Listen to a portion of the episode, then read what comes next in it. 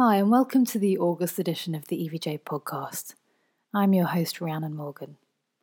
Today we're joined by Stephanie Valberg and Josh Aman to discuss shivering and Purkinje cell distal axonopathy. And Denis Verwilghen will be talking about complications related to paranasal sinus cysts.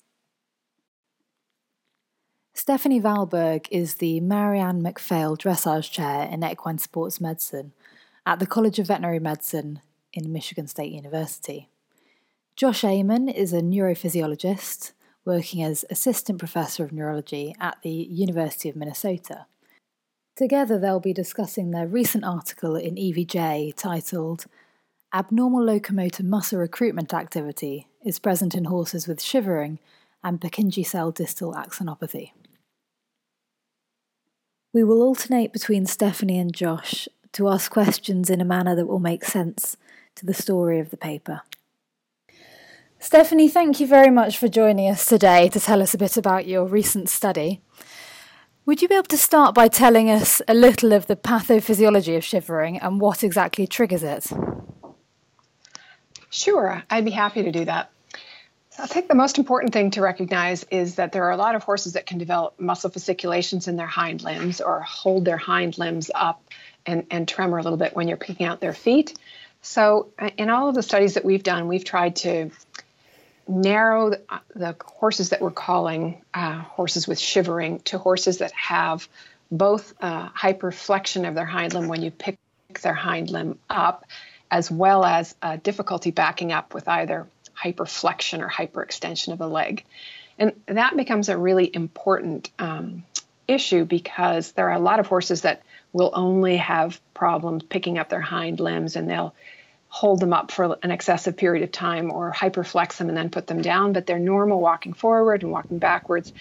And we call that standing hyperflexion. Um, so the horses that we were studying, we defined as having shivering because they had difficulty backing up with hyperflexion or hyperextension.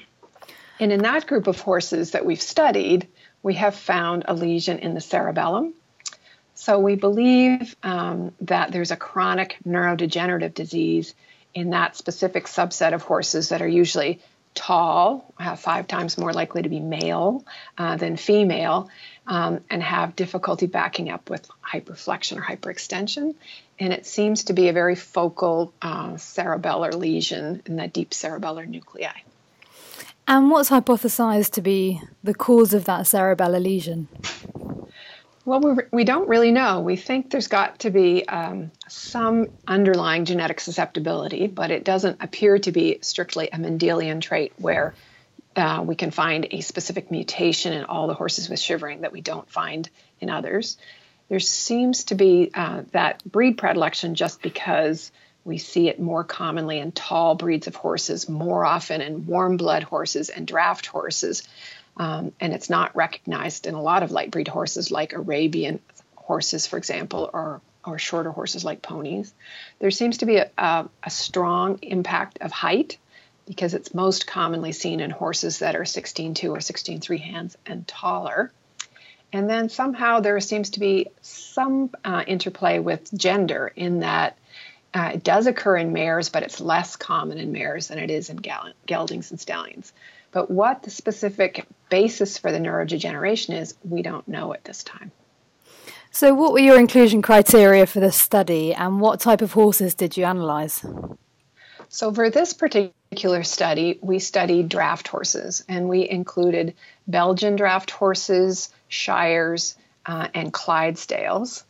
Uh, and they were uh, in large part geldings. So we were studying those horses because they were presented to us with evidence of shivers or shivering as defined by having difficulty backing up with either um, pretty pronounced hyperflexion or hyperextension.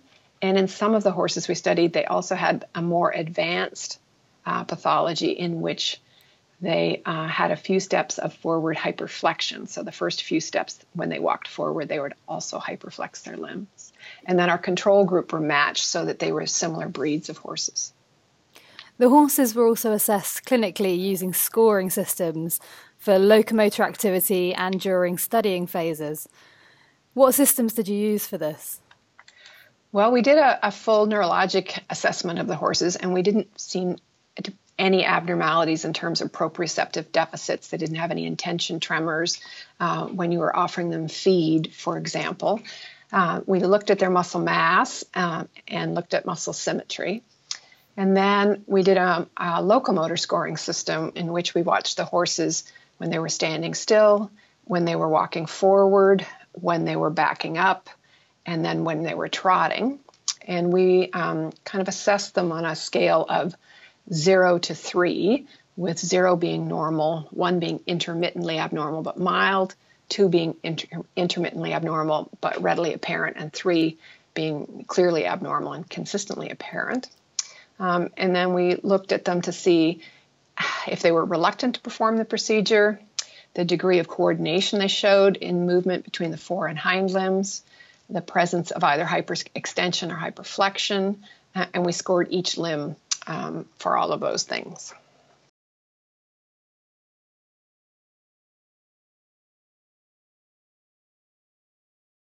So, Josh, thank you very much for joining us to talk on the podcast today.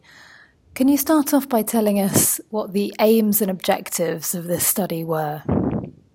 Sure. Um, this particular study, that they um, our our specific aims were to um, were to characterize um, more of a more of a electromyography biomechanical type um, um, perspective on the horses, um, particularly the, the, the shivering horses, because um, previously um, uh, Dr. Valberg has has done studies on shivers and did some histology on them, and so what we wanted to do this time was take the same the same group of of of horses and try to characterize and correlate the um, if we can see the histology, the the same um, the same pathology in these horses, and then all, and then now look at the characteristics of the horses and try to really characterize them using EMG and um, to see really if there's um, what we suspected was um, these abnormal firing patterns, and so that was um, that was the main objective. Okay, so could you tell us a little bit more in quite simplistic terms about your electromyography and the measurements you carried out on this population? Sure. Uh, so, so actually, my, my background is all human-related work, and um, and so what we so what the goal was was to try to identify particular muscles that we thought were going to be abnormal or were going to be acting abnormal and whether that, uh, particularly when um, the clinical signs were present. And so, um, so when we met with um, when we met with Dr. Valberg, she um, identified to me here are the clinical signs uh, in these horses, particularly the when they're doing certain activities, so such as um, lifting the hoof up, um, backing the horse up, but not when they're walking forward. And so we identified these clinical uh, features and the um, the clinical assessment that she did on them. And so what we decided is, okay, we're gonna we're gonna measure the muscle activity of uh, of, of particular muscles during these during this clinical assessment. And there's there was some previous work done on muscle activity, um, uh, mostly mostly needle uh, EMG, trying to identify some aspect of, of muscle firing patterns that were that were pathological or that were um, abnormal. And uh, there wasn't a lot of success. And so what we did was we decided, okay, let's identify a few of the muscles that we know contribute to uh, the gait pattern during those clinical assessments where we see abnormal activity. Let's record those muscles and and see what's um, see what kind of activity is is happening.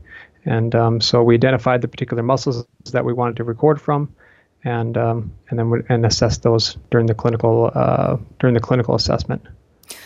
So you assess them, as I understand, um, whilst they were moving forwards, backwards, at stance, lifting up the leg. Yes. And scored them as well. Yes. So um, so so Dr. Valberg uh, scored the uh, the gave them the, the, clinical rating, and we used uh, we used a, um, a, a semi-wireless uh, EMG system. Wireless means that we just had a little, um, we had leads and electrodes placed on the horse, uh, and we used surface surface uh, electrodes and placed the leads on there, and then they were just attached to a data logger, and we attached that um, attached that to the horse, and and then um, recorded the muscle activity while she did her normal clinical assessment, and that was uh, modified a, a, little bit.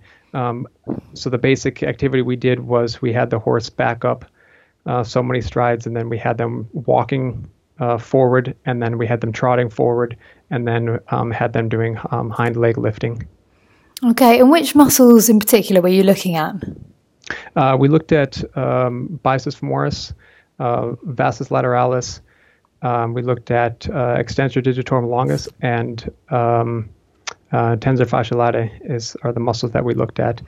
Um, and we identified those muscles uh, particularly because we knew that those were um, those were muscles that were involved in um, particularly in backing up because we knew we knew that backing up showed a um, uh, showed issues with the horse in, in the clinical assessment, and so we first chose muscles that we knew were involved in that, um, and then um, and then uh, um, used some some counterpart muscles.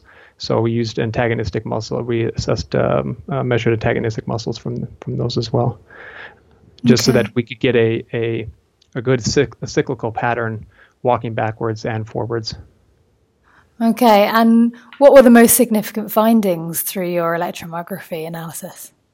Uh, the the the most significant findings were um, were during as we suspected during during walking backwards, and what we saw was that um, the the muscles for walking backwards, particularly the um, the biceps femoris, was just um, just uh, on. I mean, it was on the entire time.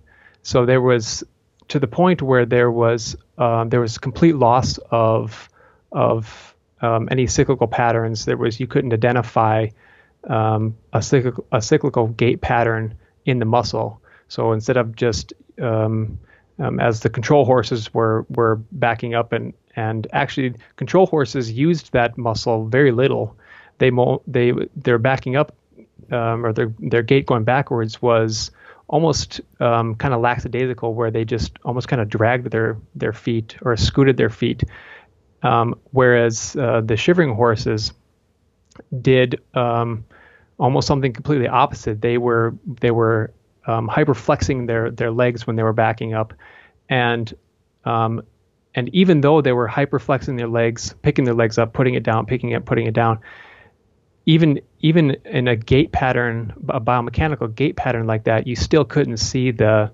um, the cyclical pattern of the muscle firing. So you know, um, extending the hip um, backwards as they're walking backwards, it just simply was on the entire time.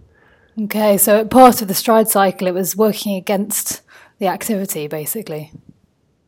Yes, exactly. Okay. And um, uh, what was what was interesting was not, and we and we kind of suspected that that was the case just based off of the the, the clinical assessment.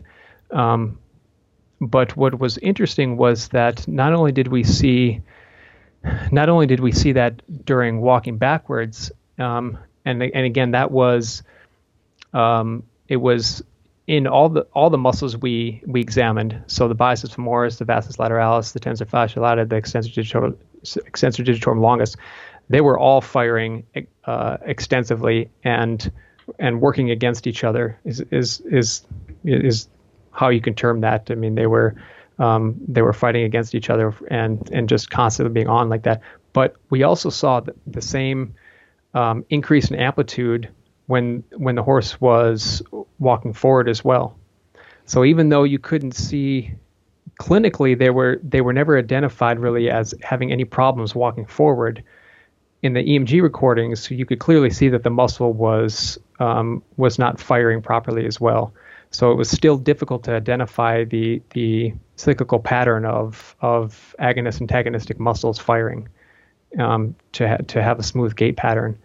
And when you watched the horse, the horse looked relatively normal walking forward, but um, in the EMG um, recordings, you could see that that it was clearly was not. So, did the EMG highlight any other abnormalities with the other muscles you were looking at? Uh, yeah. So the walking backwards, the the amplitudes were increased um, so much so that you really couldn't identify any gait patterns. Walking when the when the the horse was walking forward, um, in the in the tensor fascia, even though the amplitudes were increased, you could still somewhat try to identify um, this this um, this cyclical pattern except for um, the vastus lateralis, it was really, I mean, it was just, it was kind of a solid on, even walking forward. Okay. So, so the vastus was, it was impossible to identify on-off periods um, in that particular muscle. Uh, when the when the horse trotted, um, just like the control horses, of course, the amplitudes of the EMGs go up, but you could still identify uh, succinct on and off times but um, in the Shivers horses, when the horse trotted, then they really were. I mean, the amplitudes were increasing so much that um, the um, identifying an on and off period in in the muscle activity was was nearly impossible. So you know, it's it's almost like it's almost like um, there was so much noise and so much activity going on because there was so many there the muscles were firing uh, so often that that it's possible there's a cyclical pattern in there it just was corrupt with so much other activity that you couldn't you couldn't identify it. So, with your background in human neurology, does the proposed cerebellar pathology for shivering highlight any interesting findings?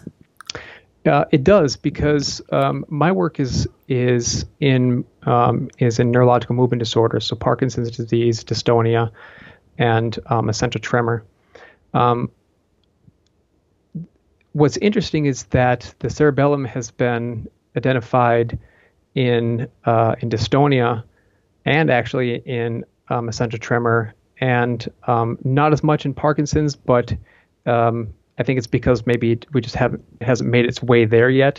Um, it, most of the time, particularly in, in Parkinson's and dystonia, the the focus has been on the basal ganglia. But if you look at the literature, there's there's um, there's evidence that there's there's dysfunction going on in the cerebellum.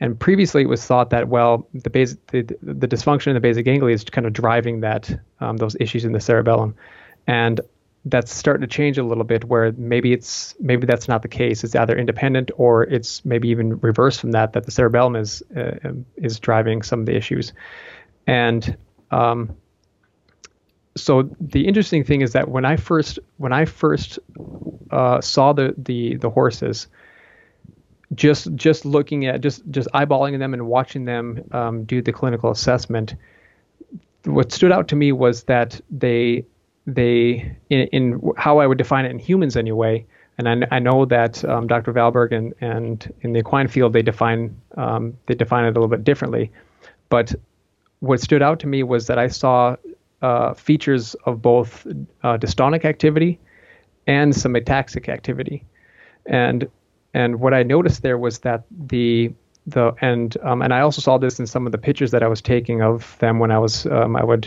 take pictures of the setup, um, how we had the EMGs placed, is that the horse's hind legs were standing far apart, which which I came to find out is not normal. So typically normal for the horses is that their legs are are um, relatively uh, um, vertical to the ground. And these horses, their hind legs were kind of spread apart.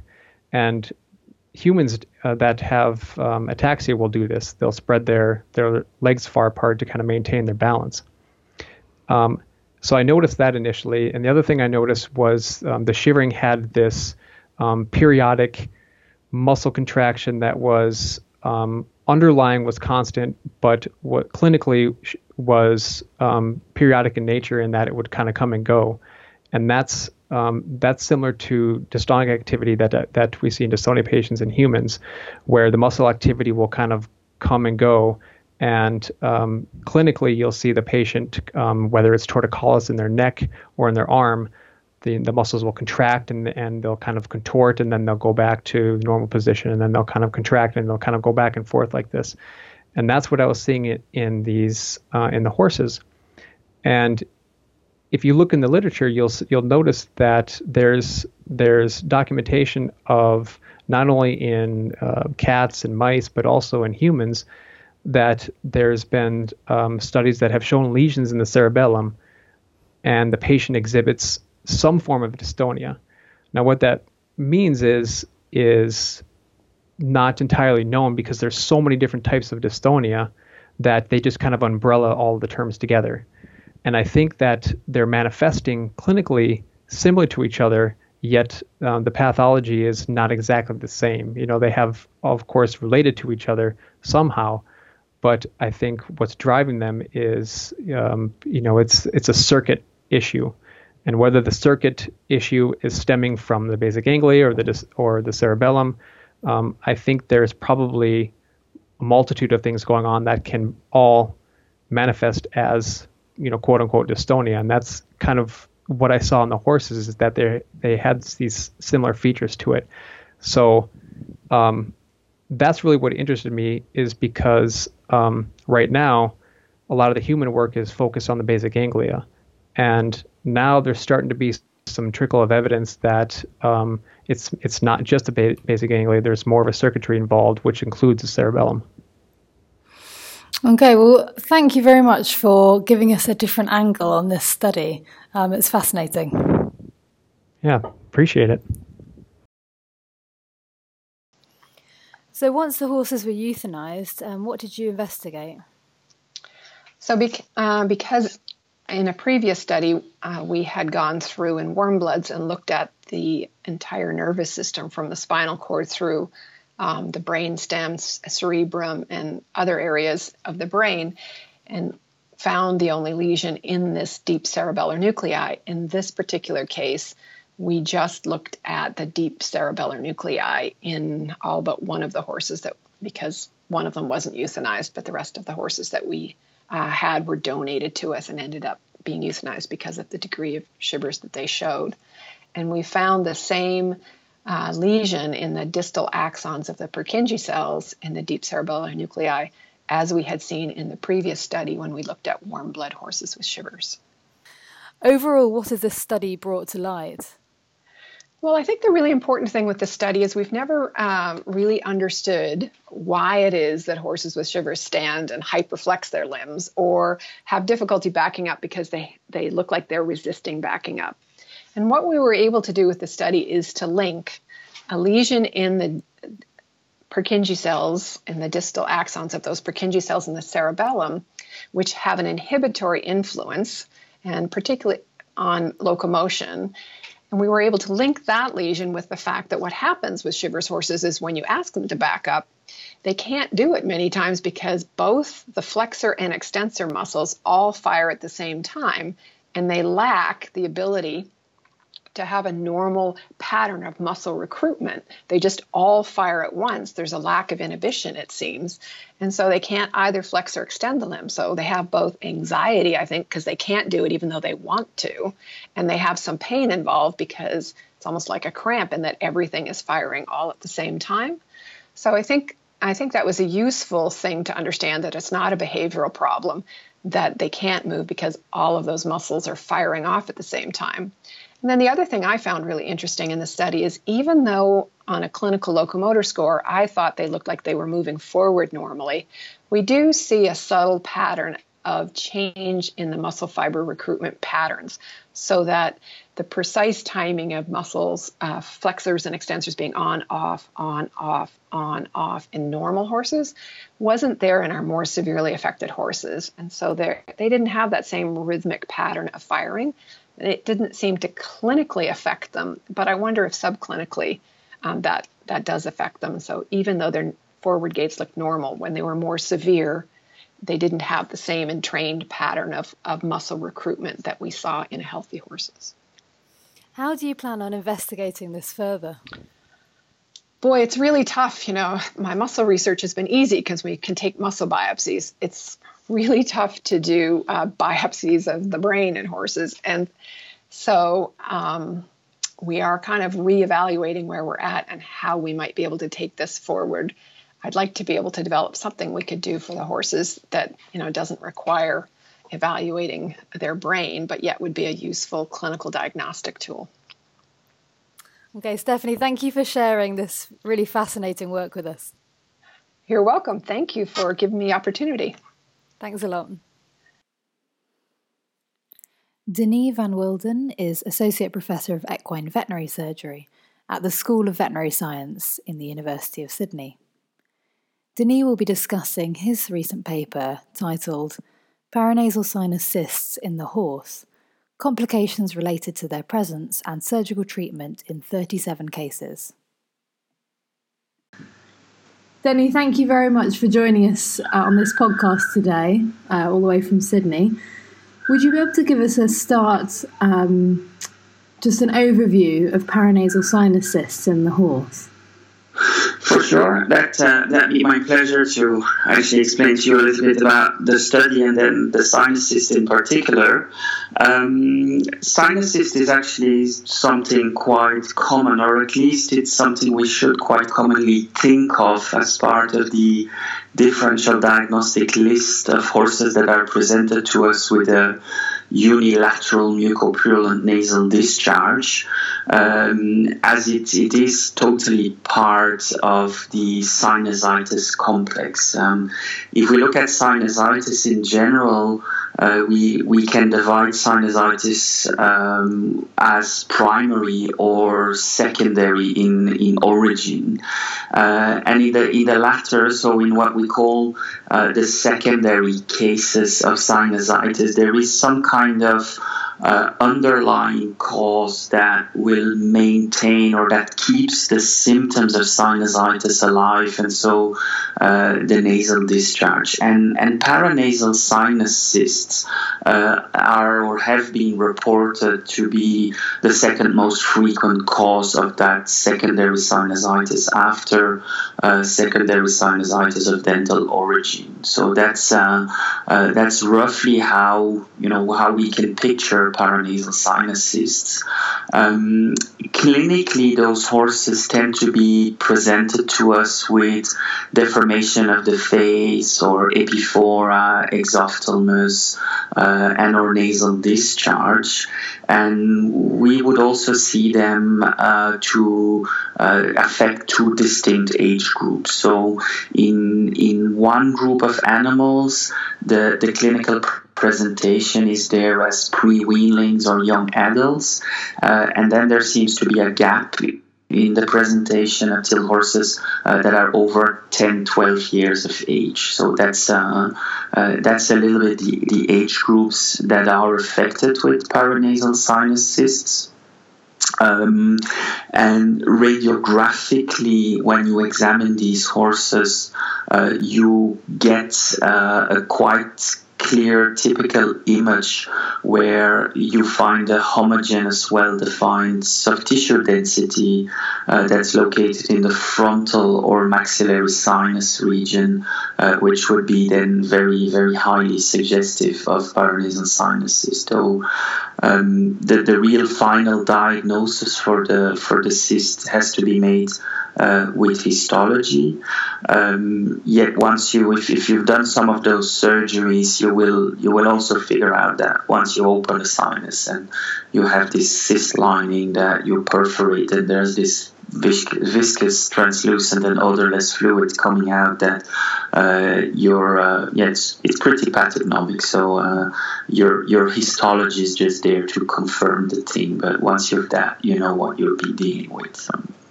So, what exactly were you aiming to look at in this study?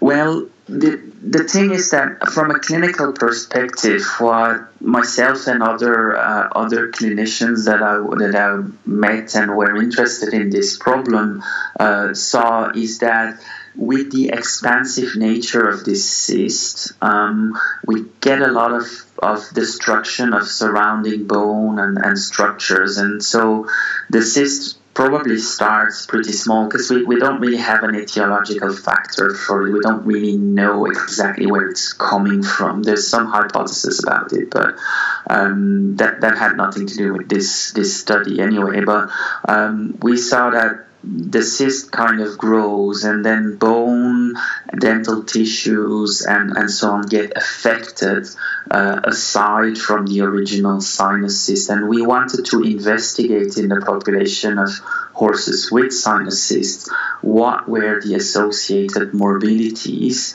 uh, and then also um, describe the outcomes after surgical removal of, of sinus cysts in a, in a group of horses. So, what were your inclusion criteria and what data did you analyse? Well, obviously, we restricted ourselves to horses, uh, horses that were presented in, in six different European equine hospitals, uh, where we search for animals that had been diagnosed with a parasinus nasal cyst, for which we had complete clinical records and imaging data available, and uh, surgical removal and outcome data. So, uh, we really wanted to have as complete data, as clinical data set as possible. Um, and we checked clinical signs at presentation, including uh, duration of the clinical signs, uh, data on medical imaging workup, uh, including uh, CT imaging and upper airway endoscopy when, when that was available. I think that was the only clinical variable that we had in, in some horses. We had CT in others we didn't have um, and checked which which sinus was involved uh, what were the bony or other structures or dental structures that uh, were associated to the sinus cysts in, in the sense that uh, what peripheral damage the expansion and compression had created to the infraorbital canals, the nasolacrimal duct, or uh, nasal septum and nasal passages. And all, all that was recorded. And then eventually uh, we looked at the, the, the, surgical data, what was the surgical approach uh, for the removal of the cyst, what was the recovery uh, after removal, and eventually the uh, complication and, and final outcome, whether those horses returned or not to, uh, to their previous activity with or without recurrence of the, uh, of the problem. What signalment and history did these horses mainly present with?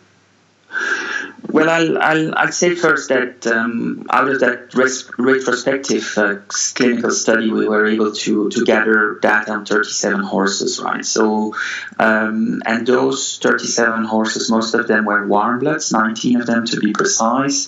Uh, there were about five thoroughbreds, and then there was a, a gathering of, of ponies, Arabians, and, and some Icelandic horses as well uh, in, uh, in that group. And um, there were half half males, half uh, mares in in the in the group, and horses aged from six months to 24 years, with a, a median of 14 years of age. Uh, so that's that's a little bit the uh, uh the distribution or, or the signalment of the population that, that we are looking at. Um, and then when it comes to to the history or to the clinical uh, to the clinical signs of these horses, um, 30 of them presented with nasal discharge, which which is like I, I said to you initially about paranasal cyst, uh, sinus cyst, that uh, it has to be part of the workup of sinusitis. But obviously, seven horses in the group we investigated had no signs of, of nasal discharge, right? So in essence, you, you couldn't really categorize them as horses having sinusitis. Um, but the ones that didn't have uh, nasal discharge, and a part of those that had nasal discharge also had uh, facial swelling, which occurred in, in 21 uh, of the 37 cases. Uh, 16 had signs of epiphora, uh, three had exophthalmos, and five were presented for head shaking um, and two for poor performance. So there's a bit of a variety uh, of signs that are all kind of directed to something that happens uh, in the in the facial region anyway. Um, and the duration of signs range from about one week to 36 months uh, duration uh, before presentation to uh, to the referral center. Um, and what was what was to see as well when we looked at, at these data, we saw that horses aged 10 or more had a far longer duration of clinical signs than those presented um, under the age of 10, where you know owners tend to uh, seek uh, advice or uh, horses were referred to as much uh, much uh, further.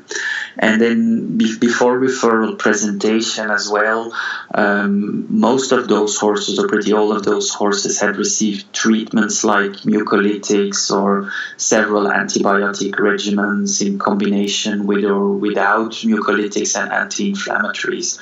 Uh, but um, none of that had been uh, successful at resolving the uh, the clinical signs. Uh, four of the horses also had had a, a sinus lavage performed through a simple trephination, um, but that, that had not led to resolution of the of the problem. So, when you're looking at diagnostic procedures done, and what were the main radiological findings associated with these sinus cysts? Um, the the main factor in sinus cyst, I mean, if you if, if you look, obviously those that went through CT had a much more complete uh, overview, but on, on plain radiographic findings, the, the best diagnosis was made on a straight uh, lateral radiograph where you uh, of the head and the sinus more particularly where you see a generally discrete partially circumscribed mass uh, which was the case in, in 17 horses or a poorly marginated diffuse soft tissue mass uh, in in another uh, 10 horses. So it's it's really about uh, looking at soft tissue density within the contours of the sinus region. Because although we we would classify these in the sinusitis groups, um, the so-called typical fluid lines associated with uh, sinusitis were only present in two of the 37 cases. So uh, looking for f- fluid lines is really not what you're looking for in, in those cases. You're really looking uh, to find this this soft tissue diffuse uh, marginated soft tissue uh, density in the sinus. And then what you can then add on is that on the dorsal ventral projection what was very obvious in 22 cases that we had was that there was uh, nasal septum deviation uh, towards the uh, contralateral side of the affected sinus. So those those are mainly uh, the, the, the findings uh, of of radiology. Um, but to be noted on that, if we then analyze uh, in these in the in the bigger scheme of, of the of the study where we look at comorbidities, uh, in 60% of the cases affected with the sinus cyst, there was such a expansion of the mass that the sinus um, was not identified. The sinus as such, so the differentiation between the lining of the frontal or the maxillary sinuses was not definable or identifiable anymore in 60% of the cases uh, due to distorted anatomy. So the, the sinus basically formed one large cavity uh, on, uh, on radiographs. And how did you find the surrounding structures were affected? Well, the, the, the, surrounding structures were affected in, in the sense that due to the due to the pressure, uh, you could have uh, compression on the um, infraorbital canal, uh, distortion of the nasolacrimal ducts, uh, all, all actually um, anatomical signs that could then further relate to the clinical signs that the horses were presenting, like epiphora or head shaking or so on. Um, some horses also had um, affection of the dental apices, apices uh, where compression uh, occurred in on the dental roots that further led to uh, to dental problems later on in in these uh, in these cases. So, so which, pretty pretty nasty stuff. Which surgical approaches were favoured to remove these cysts? Um, all these horses had frontonasal flaps made in, in some kind of form. Uh, two had this uh, large diameter trephination, uh, which 45 millimeter uh, frontal trephination performed to, to expose and remove the cyst. Uh, but the 35 others had a standing frontal nasal approach uh, using either an oscillating saw or uh, a hammer and chisel to, and only two with a hammer and chisel, in fact, to uh, create an approach to uh, to the sinus and to, to remove that. And one thing that was noted during the surgeries was that many of the cases had very thin bone um, and uh, that uh, eight of them had a quite surgically annoying uh, complication in the sense that the infraorbital can the infraorbital nerve sorry uh, was totally denuded of its bony uh, surrounding. And so uh, during manipulation or during extirpation of the cyst um, there was some explosive defensive head movements occurring uh, in these eight cases because of manipulation of the uh, directly exposed infraorbital nerve. So that's that's something that's quite annoying when you do these surgeries uh, standing. Um, on the other hand, during the surgeries, um, uh, two two thirds of the cases had had really minimal bleeding during extirpation, and it, it was only nine horses that we had to create a sinonasal fistula uh, to pass a stockinette in order to control hemorrhage. So um, the cysts are generally very nicely deligned and and can be peeled off the sides of the of the sinus wall pretty easily without really creating excessive hemorrhage. So um, the technique is rather easy to do. So you mentioned the expansion of the cyst can cause secondary effects on the surrounding structures, dental apices, the infraorbital canal. What kind of secondary clinical signs did you see um, associated with this? Well, yeah, that was that was in fact the, the, the, real purpose of the studies was, was first to see you know what what is there beside the sinus cysts and um, infraorbital canal compression and distortion uh, was clinically seen on radiographs or on imaging technique and during surgical exposure in, in nearly all cases. Uh, how they relate to um, the clinical expression of the problem, like head shaking and so on, uh, is is to be you know to be seen. I, it's it's difficult to say, but it, it can be. Um, the uh, lacrimal canal compression and, and distortion was seen in 62% of cases with, with structural uh, changes that can be related to the occurrence of, of epiphora. Um, and then in, in 30% of the horses, we also found uh, damage to dental tissue due to compression of the dental apices by the, uh, by the cysts. And to, to be noted in that out of the data from the analysis of the clinical data seems that uh, most of these comorbidities occurred in cases older than 10 years of age um, with the duration of the clinical signs also being the longest. So, if you remember in the history and presentation of the cases, uh, horses that were over uh, 10 years old uh, generally were presented with a duration of clinical signs that was much longer, and those then also had uh, much more comorbidities associated to the presence of the cysts. And exposed nerves, what kind of secondary signs did you um, experience when the infraorbital canal was deteriorated? Well, clinical signs were, I mean, we didn't, we, there were more horses with uh, exposure of the nerve seen at surgery. We saw 12 of them, but there were only five horses that presented with head shaking. So you couldn't really say that because the nerve is exposed that you will have uh, head shaking per se or vice versa. Um, like I said before during the surgery, one of the tricky things was that in those horses with exposed uh, nerves or where the canal was really disrupted, um, when you start debriding, it can be very difficult to identify the nerve, and before you know it, you're playing guitar with that nerve inside the sinus, and the horse really explodes and has very, very heavy defensive head movement. So um, that makes the surgery a little bit tricky. Uh, personally, I tend to avoid uh, doing maxillary nerve blocks uh, in those horses when I do surgery on them because I am afraid.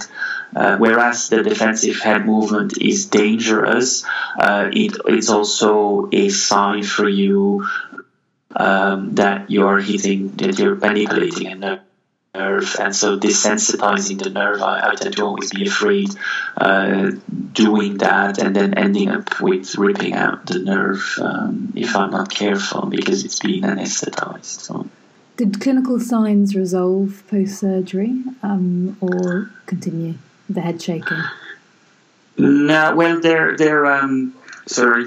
Um, if, if, I look at if, if I look in in general, one of the horses were with a low grade head shaking, right? So one of those fives uh, didn't have total remission of the of the clinical signs, but um, it then you know to see what uh, what you're looking at. Are we looking at remission of the cyst, or uh, are we looking at uh, returning to original activity, or, or those things? So if, if we look in general, we can say that we had a, a successful outcome or a full remission of the sinus cyst uh, and clinical signs obtained in 80% of cases. Uh, and that with a follow up from six months to, uh, to 10 years after, after surgery. Um, and in four horses, unfortunately, there was persistent clinical signs not related to the reoccurrence of the cyst or so on, but really associated to the comorbidities. Like unresolving epiphora due to distortion of the nasolacrimal signs, uh, remaining low grade head shaking remains to be seen if that is due to uh, still an ongoing sinus problem or uh, to trauma to the infraorbital nerve or to a totally other reason, which is very difficult to say.